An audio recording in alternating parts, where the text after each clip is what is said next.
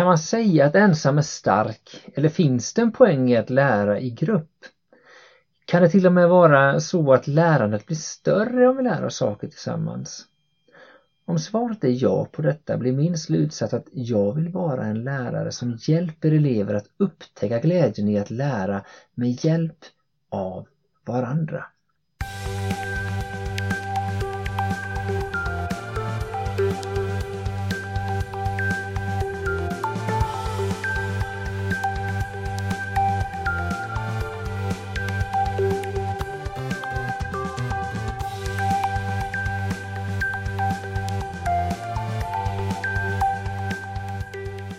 Hej och välkomna till podden Jag vill vara en lärare som. En podd där vi pratar om lärande. Vi som gör detta heter Daniel Dahlström Och Daniel Johansson. och vi jobbar båda som SO-lärare på Furulidsskolan i Aneby. Ja, det gör vi. Jajamän! Och det är inte bara vi som jobbar där. Nej, vi har ju dessutom kollegor. Ja, det är ju väldigt, väldigt bra. Absolut, och en av dem ska ni få träffa idag. Ja. Vi har gjort en intervju Mm. eh, med eh, Pernilla Rutär. Mm. Vi kan väl lite berätta varför det blev så här. För vi har ju kört några avsnitt nu där vi har snackat lite om formativ bedömning. Vi har pratat feedback och lite respons och på så sätt saker som har med, vad ska man säga, interaktion att göra. Vi lägger ju stor vikt vid detta att det faktiskt är saker som sker eh, i relation med varandra. Både lärare, elev men också elev, elev. Så har vi någon tanke att någon gång ibland ska vi göra ett specialavsnitt där vi intervjuar någon. Vi har Mm. gjort ett sånt avsnitt innan Mm, och, och nu mm. tänkte vi att det var dags för ett till. Mm. Och, det är faktiskt så att vi är lite nyfikna på hur andra jobbar. För det finns ju väldigt många bra lärare i vår omgivning som är väldigt intressanta att titta på. Och då börjar vi förstås nära oss, eh, Ja. bland de närmsta kollegorna och där eh, tänkte vi spontant båda två tror jag på Pernilla Mm. som vi vet eh, har blivit ganska präglad av det här med formativ bedömning och, och lite sådana saker de senaste åren. Precis, hon jobbar i ett ämneslag som jobbar nära oss, svensklaget. Vi samarbetar ibland och det jag tycker mig ha sett en del det är att det lyfts fram mycket av det här som handlar om att göra saker tillsammans. Elever ska både ge varandra lite feedback men också hjälp. Eh, bedöma och eh, leda varandra framåt i lärandet. Och det här har gjort mig lite nyfiken. Ja men samma här, jag och Pernilla är i samma arbetslag så jag har hört henne berätta om sådana här eh, Mm. guldlektioner hon har haft där elever har gett varandra respons och det har blivit så bra och sådär. Mm. Så därför kan man väl säga att Pernilla kommer vara våran gäst idag. Ja. Och vi kommer göra som så att vi kommer lyssna på den här intervjun som vi har gjort med henne. Mm. Sen Och- återkommer vi. Ja men precis, lite eftersnack på det. Då kör vi. Ja, då sitter ju nu jag och Daniel här tillsammans med dagens gäst. Och jag tänkte du kan presentera dig själv. Ja, jag heter Pernilla Rutär och eh, är ju kollegor till er. Mm. Jag har jobbat här på Furuledsskolan eh, många år. 16-17 år är det nu. Mm. Och, Och du eh, undervisar i Svenska. svenska. Mm. Vad roligt. Ja, det Ja. är väldigt roligt. Ja. Vi har ju bjudit hit dig för att eh, jag känner mig lite nyfiken på hur du jobbar. Eh, framförallt det här med att kamrater kan vara resurser för varandra på olika sätt. Mm. Och jag vet ju att du har gjort det en del och ibland har jag hört lite vad du har berättat och känner att det här skulle jag vilja veta mycket mer av för att det här är saker som jag själv då känner att jag vill utvecklas i. Försöker en del jobba med själv men jag tänkte att det skulle vara väldigt spännande att få höra lite hur du tänker kring detta. Ja. Eller gör framförallt också. Roligt, roligt. Mm. Ja. Eh, ja, vad ska jag säga? Vad ska jag börja? Jag vill ju för det första i mitt klassrum skapa en, en stämning av att det är roligt och lustfyllt och att eh, ingenting är omöjligt. Okej, Alla kan lära sig. ja. Även om man tycker att det är lite svårt eller tråkigt eller vad det kan vara. Och att man gör det tillsammans. Mhm. Att man är en klass, Mm. att man är en grupp, att man hjälps åt. Mm. Det känns väldigt viktigt att man skapar en, en stämning i ett klassrum som är tillåtande och eh, där alla, allas åsikter, allas röster är viktiga Mhm. och värda att få lyssna på. Mm. Mm. Nu blir man ju väldigt nyfiken utifrån den värdegrunden. Liksom. Vad, vad, hur tar sig det här uttryck konkret? Hur, hur gör du det? Ska vi börja nysta lite i det? Liksom? Ja, hur gör jag det? Jag ser väl till att, eh, att bemöta eleverna. Eh, försöka fånga dem där de är, för det första. Att eh, när man startar upp ett arbetsområde börja med att kanske inventera vad de kan om det här sen innan. Eh, kika på hur gick det förra gången vi skrev? Hur gick det för dig då? Vad fick du för respons? Att man plockar fram sådana bitar i ett förberedelsearbete innan man sätter igång.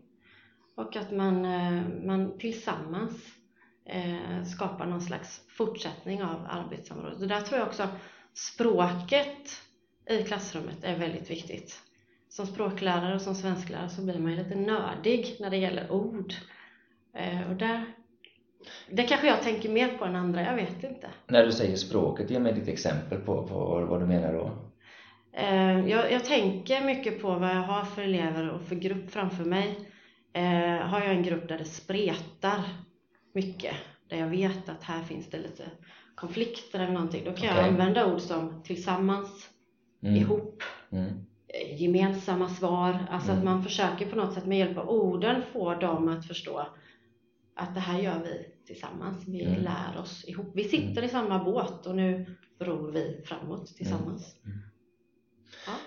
När du planerar då till exempel uppgifter som ni ska göra eller saker, diskussioner och sånt där, tänker du mycket utifrån detta att det här är saker som vi ska kunna göra tillsammans? Eller ja. blir det mest så spontant när du, förstår du min tanke lite? Att då har du en, att uppgifterna är utformade så att eh... Uppgifterna utgår ju alltid på något sätt från matrisen eller kunskapskraven mm, okay. såklart. och sen eh, eh, Förlåt, vad var det du frågade? Jag tänkte om du planerar att det här är en uppgift och det här ska göras tillsammans eller tänker du att nu har jag gjort en uppgift här, jag, ni kan jobba med, alltså att, mm. att, att det föds mm. Jag tänker nog alltid att det ska finnas något moment av tillsammans ja. i det. Jag tänker cirkelmodellen. Förklara. Eh, att man, man startar upp med att Säg att vi ska jobba med argumenterande text, att de ska skriva det. Det är själva slutuppgiften. Men när jag börjar med det så kanske vi börjar med att läsa mm. olika argumenterande texter. Vi går igenom själva texttypen, mm. de olika delarna som finns med genom att upptäcka dem tillsammans. Eh, man kanske gör någon slags mall som de, de får. Eller att man skriver en malltext tillsammans med eleverna genom att ställa frågor och så får de vara med och så skriver jag på smartboarden. Så att man gör någon slags text också tillsammans. Eller att man ger dem en övningsuppgift som de skriver två och två. Mm. Väljer en grupp. Så att man inte lämnar ut en slutuppgift för tidigt utan de ska känna sig väl förberedda. Och där när du säger cirkelmodellen då är liksom, går det här som i en cirkel och ja. du kommer fram ja. till en slutuppgift med hjälp Precis. av de del... och i, innan själva slutuppgiften så har man ju gjort någon typ av övning som de har fått respons på mm. också så att de har chans att komma så långt som möjligt i sin utveckling. Vem ger dem den responsen? Är det ja. du eller ger de varandra respons? Men det är lite olika och det där är också beroende av tid. Ja. Naturligtvis. Ja. Eh, vid något tillfälle här för ett tag sedan så, så hade en klass skrivit texter och då satt jag hemma en söndag och plockade ut bra meningar ur alla texter. Och så skrev jag ut meningar som jag kände, de här skulle man kunna jobba mer med. Och så, så skrev jag ihop ett papper med detta. Så jag plockade två meningar ur varje elevs text. Mm. Och det visste ju inte eleverna om. Men jag kan säga att den lektionen jag hade efter det sen, det var en liten aha-upplevelse för mig. Och eleverna, det blev jättebra. Tog en stund innan de förstod grejen. Innan mm. de fattade att, den meningen har ju jag skrivit. Mm. Och den där har ju jag skrivit. Och det var inte det att de skulle räcka upp handen och säga den där är min. Absolut nej. inte. Och jag sa aldrig det. Och det är också lite häftigt. Eh, att man har något outtalat mm. med eleverna men som de ändå känner eh, är meningsfullt. Det blev på riktigt. De satt liksom framme på stolen allihopa och, och man såg bara deras kroppsspråk, hur de var med. Och det, det var ett häftigt sätt, för det där att bearbeta texter, det är faktiskt ganska, det är en utmaning. De tycker ju ofta att de är klara. Och, och varför ska man behöva göra det här igen? Mm. Det gäller att motivera dem till mm. att orka skriva om en text. Mm. Så det var ett sätt, det var det ju jag som gav dem responsen mm. den gången. Mm. mm. Jag tycker det är spännande nu när, när du säger respons där så Vi pratade om feedback i vårt förra avsnitt Och just det här att den typen av respons, det är inte det här att du skriver liksom i deras text och det är massa röda bockar och Aldrig. alltså sådär. Nej. Utan här är det en respons som ger dem ganska mycket arbete. Ja. Och det var vi inne på förra veckan och pratade Mm. lite om sådär. Hur, hur tänker du kring det? Är det ofta så det ser ut? Mitt mål är ju lite att, nu, nu låter det här tokigt, men att jag ska göra så lite som möjligt och att arbetet ska bli elevens. Det låter väl alldeles underbart? Ja, Ja. Men, det, jag håller ju med dig men du kan bara motivera varför du tänker så. Eh, för att det är ju de som ska lära sig. Jag kan ju redan det där. Mm. Så det är ju ingen mening med att jag sitter och talar om och stryker under med rödpenna vad som är rätt och vad som är fel och skriver det rätta ordet i kanten. Det har jag gjort. Naturligtvis har jag gjort de misstagen. Men jag har ju lärt mig att det där föder ju ingen utveckling hos eleven. Utan det här blir ju så pass mycket bättre. Mm. Och att genom att också se goda exempel Mm. genom att jag plockar ut de bra meningarna. Det är ju jätteviktigt att Mm. de får se vad är kvalitet, vad är eh, ett högre steg. Mm. Hur kan jag ta till mig, ja jag ser att min kompis skriver sådär. Har jättebra bildspråk eller är jättetydlig i sin tes om det är en argumenterande text. Det kan jag ju härma och det, jag tror att det är mycket lättare för dem att ta till sig om det kommer från en kamrat än Mm. om det kommer från en lärare eller en Mm. lärobok. Eh, det blir mer på deras nivå på något Mm. sätt. Så här är det alltså att lyfta exempel från Mm. varandra helt Mm. enkelt för att visa på kvalitet Ja, och även visa på sånt som kan utvecklas då. Ja. Och gör man det tillsammans då, försöka komma Ja. på hur kan vi utveckla detta eller? För det jag är lite nyfiken också på det är alltså i processen här då. mm. Hur man kan hjälpa varandra att komma vidare. Mm. Att man ger varandra Mm. ja, förklara för varandra eller vad man Mm. kallar det, eller hjälpa varandra framåt. precis. Lyckas du skapa det i klassrummet? Ja, att, jag- att de jobbar tillsammans mot ett mål liksom? Ja, men Eller- jag tycker det. Ehm, Ibland kan man ju känna att elever liksom ser varandra mer som en konkurrent eller sådär. mm. Att eh, det är ett hot att någon annan skriver så himla bra. Ja, hur, hur, ser du på den biten? jag, så var det nog mer förr tror jag. Jag tror inte det känns så nu. Jag hade ju niorna här för ett tag sedan som satt och skrev noveller och självmant så börjar de alltså byta datorer med varandra och sitter och läser varandras texter utan att jag har sagt det. Och då har de ju ändå blivit ganska inkörda under några år på hur jag vill att de ska jobba. Och det var ganska härligt att se. Och då sitter de alltså och kommenterar saker som verben, eh, styckindelning. Alltså de, de använder de där orden och det där språket som vi faktiskt har tränat på. Och det får Mm. man ju bygga upp tidigt, verkligen. Det låter ju som ni har skapat en kultur av Ja, man eh, försöker det. någonting där. Mm. Ja. Mm. Sätter du ofta ihop dem i, i grupper eller par och sånt där och jobbar med uppgifter? Ja, Mm. det gör jag. Mm. Mm. Ibland mer eller mindre Ja, genomtänkt. okej. Eh, absolut eh, mycket spontant i ett inledningsskede. okej. Eh, är man däremot kanske i slutet av ett arbete då, då kanske man tänker till lite mer. Vem, hur matchar de varandra liksom?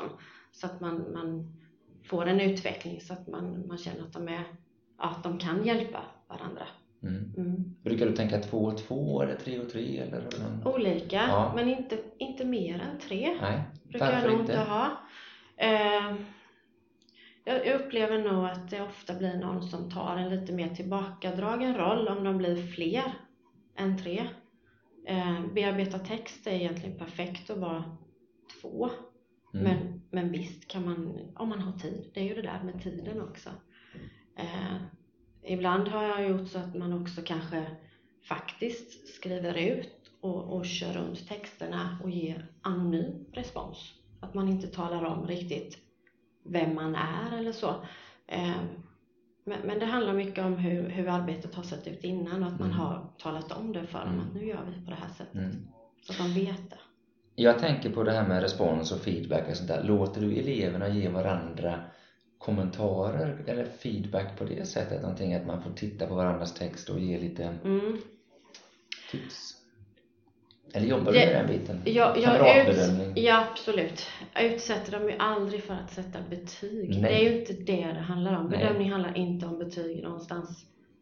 Eh, det är jätteviktigt att tala om för dem så att de förstår det. Mm. Så upplever jag nog att de känner lite kanske i början. Då kan de vara lite rädda för att nej, ska någon annan läsa min text? och så här. Så att, eh, eh, det, det är jag väldigt noga med att tala om. Det är inte det det handlar om utan mer att man utifrån givna ramar får ge respons. Säg att vi har jobbat med en argumenterande text till exempel. Mm. Eh, och den är klar och så byter man text med en kompis och då har jag förberett ett papper där det står vissa punkter, kanske som frågor eller skriva av kamratens tes. Mm. Eh, eh, och då gäller det att hitta den och hittar man inte den, nej, men då kanske den inte finns. Och då kanske man behöver ge den responsen till sin kompis. Mm. Jag hittar inte din tes. Vad är det du vill egentligen i din argumenterande text? Så att man verkligen hjälper dem med ramarna, vad de ska titta på. För annars upplever jag att det lätt kan bli sådär att ja, men den här texten var väl bra. Eller den här texten var ganska långtråkig. Ja, men Mm. De, de måste, Inget användbart liksom. Nej. Utan, nej. Skriv Precis. lite mer kan man få som kommentar. Ja, den är ju ingen höjdare alltså. Nej, Nej. Var lite roligare. Ja, nej men det går ju inte. Nej. Nej. Det där är ju en träningssak tänker jag. Ja, att både att kunna ge och ta emot respons. Så det tar tid att Ja, lära sig. Och ja. det behöver man hjälpas åt med. Ja, Verkligen. ja. Mm. Jag sitter och tänker, de som inte är svensklärare här liksom, du, du pratar mycket om att förbättra texter. Ja, Eh, Är det där du oftast använder av den här typen av arbetsmetoder eller finns det andra moment i, i din undervisning som också innehåller respons och sådär liksom? det gör det absolut. Anledningen till att jag tar upp texter är väl att det är eh, ganska enkelt att ändå sätta sig in i. Mm. Och det är en, en utmaning för oss och eleverna fastnar emellanåt just i sitt skrivande i svenskämnet. Men annars är ju muntlig respons klockrent. Det är ju där man börjar någonstans kanske. Och det kan ju vara när man har haft en muntlig presentation, att man sätter upp några givna punkter på tavlan. Okej, hur, hur känner ni här nu? Om ni ska ge kompisen två saker som var bra, en sak som de behöver jobba vidare på utifrån de här punkterna. Vad säger ni? Mm. Och så hjälps man åt med att formulera det. Och då, då skickar man ju med en signal, inte bara till den som har haft presentationen utan till hela gruppen. Mm. Så att alla läser någonting av det som händer med, med den som står inför publiken. Du nämnde innan när du pratade om det här med de här meningarna du har plockat ut Mm. att eh, du såg en poäng i att eh, att det är lättare att ta till sig kvalitet när det kommer från gruppen, alltså det kommer från kamrater och från sig Ja. själv också. Ja, Och jag tycker det är väldigt intressant med vad man ser för vinster med att låta kamrater bedöma varandra. Finns det fler vinster i detta? Alltså om man skulle jämföra med om du skulle komma med kommentarer, finns det en poäng i att kamraterna hjälper varandra? Du men de använder ju ett annat språk sinsemellan mm, blir... som jag tänker är lättare för dem att ta Ja. till sig. Ja, Eh, inte alltid kanske, men, men ibland. Jag tror, jag tror variation är jätteviktigt. mm, att ibland får de responsen av mig, ibland från en kamrat. Ibland... Eh, må- målet är ju på något sätt att de ska hamna i någon typ av självbedömning, att de på, e- på, eget, Mm, okej. på egen bevåg ska kunna eh, utifrån sin uppgiftsbeskrivning, matrisen, sin färdiga produkt kunna jämföra och se, har jag gjort det jag ska? Har jag gjort vad jag kan? Är jag nöjd? Eh, har jag nått mitt tak här nu eller hur ser det ut?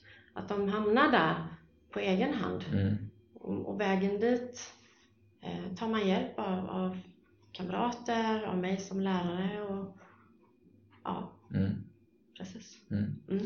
En annan grej som jag eh, tänker man stöter på ibland när man vill att de ska jobba tillsammans det är ju att ja, jag vill hellre jobba själv. Säger en del elever. Ja, Ja, mm. stöter du på det ofta? ja, det händer. Ja, Det händer. Hur Eh, hanterar man det? Det beror ju på vem Ja, det är som säger detta. Om det är en elev som, som brukar säga så, som man vet efter ett tag, man kan lirka lite med att leda in på det där spåret. Eller om det faktiskt är en elev som, som aldrig tidigare har sagt det till mig och som säger det till vid något tillfälle, då måste jag ju fundera på vad det handlar om. Mm. Vad ligger bakom det där, att man inte vill...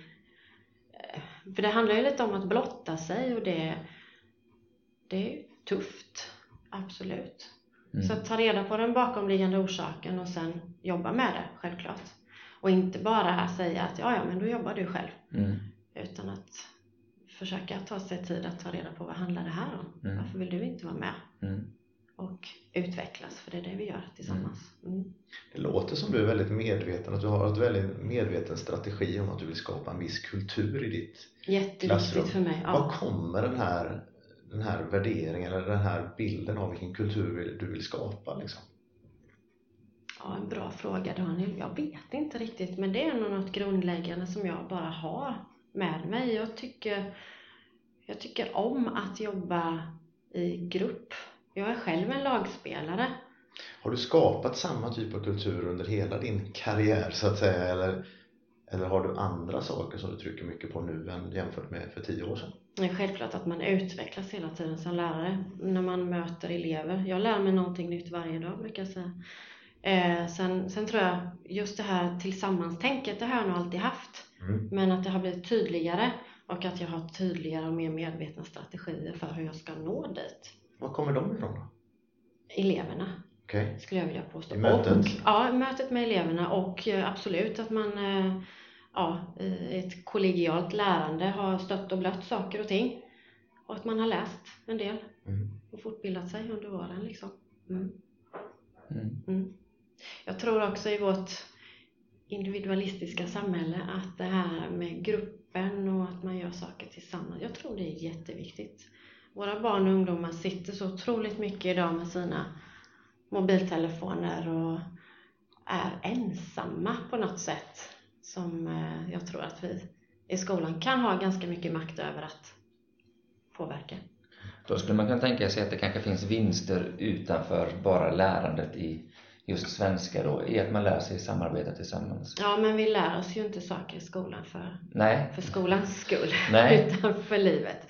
Ja. Absolut. Ja. Ja. Igår när vi bara pratade lite inför det här så sa du att du hade förberett dig lite inför det här Ja. och, och jag tyckte du sa en ganska rolig grej, kan du inte berätta den? ja, men det... Ja, jag gick ju hem och, och satte mig och bara skrev ner lite tankar först. Och sen kom jag på att jag har ju läst en bok för några år sedan av eh, Anders Jönsson och den stod i hyllan. Så eh, jag plockade med mig den och tänkte jag kanske ändå ska läsa på lite. Vad var det nu han skrev egentligen?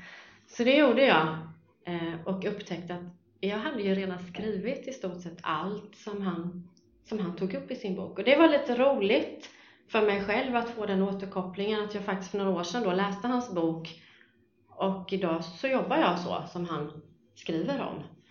Eh, Det, det var en liten aha-upplevelse för mig själv som var väldigt, väldigt positiv.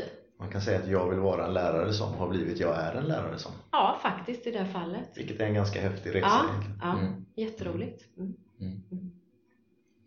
Tack. Det var jättekul att prata med dig Tack själv. och ehm, lycka till i fortsättningen med, med kamraterna. Ja, tack så Ja. mycket. Sådär. Det var ju spännande. Ja men verkligen. Det är alltid fascinerande tycker jag att prata med kollegor om sånt här och det gör vi ju ganska ofta. Men, Men det, samtidigt väldigt sällan man sitter ner och pratar så här på djupet med en kollega. ja och någonting också, det är ganska sällan man faktiskt i efterhand sitter och reflekterar över vad var det vi faktiskt sa. Men det tänkte jag att vi skulle göra lite nu. Jag tänkte vi kunde plocka upp lite som vi kommer att tänka på i det här samtalet. Eller vad tror du? Ja men verkligen. Jag, jag satt ju och tänkte under tiden där. Ja, Eh, och det första som slog mig som jag faktiskt satt och log lite åt det är att vi har ju med en språklärare att göra här. ja, Eh, en svensklärare och hon är otroligt medveten om, det här med vilka ord hon använder, hur Ja. hon väljer ord. Hon säger att hon väljer ett visst språkbruk till en viss grupp och sådär. Och, och här i intervjun så använder hon ordet tillsammans väldigt många gånger, ja, ganska tidigt. ja, Eh, och jag tycker det säger något ganska häftigt här liksom att hon, hon är så präglad av det här att välja ord som, som eh, alltså lyfter det här med, med att jobba tillsammans, att vara resurser för varandra. Så att nu i den här intervjun så faller det sig helt naturligt att det är de orden hon använder här Mm. också. Eh, jag tycker det är lite häftigt att vara så medveten om vilka ord man använder. det bygger ju en kultur, de orden du använder i en kontext eller i ett sammanhang. Eh, Och det, det pratar hon ju om att det är en medveten satsning att bygga den här kulturen där vi jobbar tillsammans, där vi tillåter varandra att både göra misstag och framsteg också kanske, tänker jag. Ja, För det är också viktigt. Verkligen. Ja. Men det, det var min första reflektion som jag satt eh, där på plats och funderade kring till och med. Ja, det var också ett ord som jag faktiskt lade märke till. Ja. Alltså. Mm. Eh, bra. Någonting jag tänkte på i det här samtalet då det var just det här som att lyfta fram kvalitet, lyfta fram goda exempel. Det kan man göra på olika sätt men faktiskt att göra det utifrån vad gruppen har producerat det är ganska effektivt tror jag. Att lyfta fram och se på varandra att det här är ett bra svar, det här är en bra formulering och sen kanske diskutera det, varför var det bra? Men det tycker jag är rätt snyggt. Och just det som hon säger då att eleverna blir så entusiastiska i detta. Ja, eh, jag fastnade för en, en formulering hon hade där att de satt längst fram på stolen eller något sånt där sa hon hela Mm. den lektionen. Jag gillar den bilden. Mm. Jag vill ha elever som sitter långt fram på stolarna och är med liksom. Mm. Eh, En sån lärare vill jag vara kände jag när jag hörde henne berätta om det och jag, jag vet jag har provat just den där grejen Mm. inte så många gånger, jag önskar jag gjorde det oftare men otroligt gott utfall Mm. att, att få se sitt eget, något man själv har gjort lyftas fram som ett Mm. exempel på kvalitet Mm. det är ganska häftigt för eleven Och det är ganska häftigt. Jag vet ju någon gång jag varit med om det när man lyft fram bra formuleringar. Eller det var någon gång de skulle ställa frågor för som visade för, hade förstått eh, eleverna. Och jag lyfte några frågor som jag tyckte var bra. Jag minns speciellt en kille som kanske inte var den som sa särskilt mycket men eh, liksom bara blicken eh, man såg hos honom när, man, när jag lyfte hans exempel att oj, här har jag gjort något bra. Det var rätt häftigt faktiskt. och sen kanske till och med att låta det vara outtalat som Pernilla säger, det tycker jag låter lite coolt också Men jag har inte berättat om det som sagt. Nej, och inte ens kanske säga att det är från klassen Nej, det behöver inte det utan hon bara, här har jag lite meningar, Ja. lite snygga grejer Ja. så här. Ja. så förstår de det vart efter Ja. ja, inspirerande Mm. Någonting som jag tycker är jätteviktigt som hon också lyfte i det här det är just det här att aldrig låta eleverna sätta betyg på varandra. Det är inte bedömning på det sättet vi ska eh, syssla med här för det, det, det kan ju få en otrolig fel effekt alltså om man skulle börja sätta stämplar på varandra och ge varandra den typen av respons där man faktiskt värderar om du förstår vad jag menar. Ja men Ja. nej, absolut. Och är det någonting vi har hamrat in i våra lyssnare Daniel så är det väl det här att betyg och bedömning är för oss inte samma sak Nej. utan det är väldigt skilda företeelser. Mm, Ehm, och där hänger ju Pernilla på lite i samma spår kan man säga. Mm, mm, En annan sak som jag la märke till som jag tyckte var lite snyggt är att hon hade som målsättning att eleverna skulle vara så tränade i att bedöma kamraters arbete och se kvalitet och sådär att de, att de börjar kunna bedöma sina egna grejer. Man, Mm. man liksom har en, jag tror hon använde ordet självbedömning som ett mål. Att liksom när man kikar på sin egen text eller arbete eller vad det nu är så kan man bedöma den mm, på samma sätt som en kamrat för man är så tränad i det tänket. mm. Och det är ju rätt snyggt att man kan liksom se kvaliteter och brister i det man själv har gjort. Min erfarenhet annars är ju ofta att elever bara skummar igenom. Ja, ja, nu har jag kollat. Mm.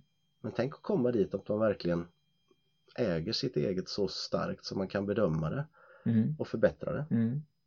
Det där är en jättevinst och jag tänker att det där är en sak som man har med sig inte bara i skolämnet utan verkligen någonting som man har med sig framöver både i vidare utbildning men i livet i stort. Mm. Att faktiskt kunna ja, inte bara nöja sig med att bli färdig snabbt och bli klar utan faktiskt kunna se vad finns det för kvalitet i det här? Finns det saker jag kan utveckla?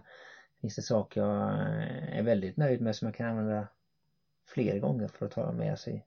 En sorts metakognitiv förmåga som är ganska hö högt stående Ja, lärande på Ja. ett sätt. Men, men visst Ja. kan man komma dit? Ja, och det, det handlar också om att så småningom också då utveckla sitt eget ansvar för sitt eget lärande. Att faktiskt veta att oj, det här kan jag inte än, jag behöver träna lite mer.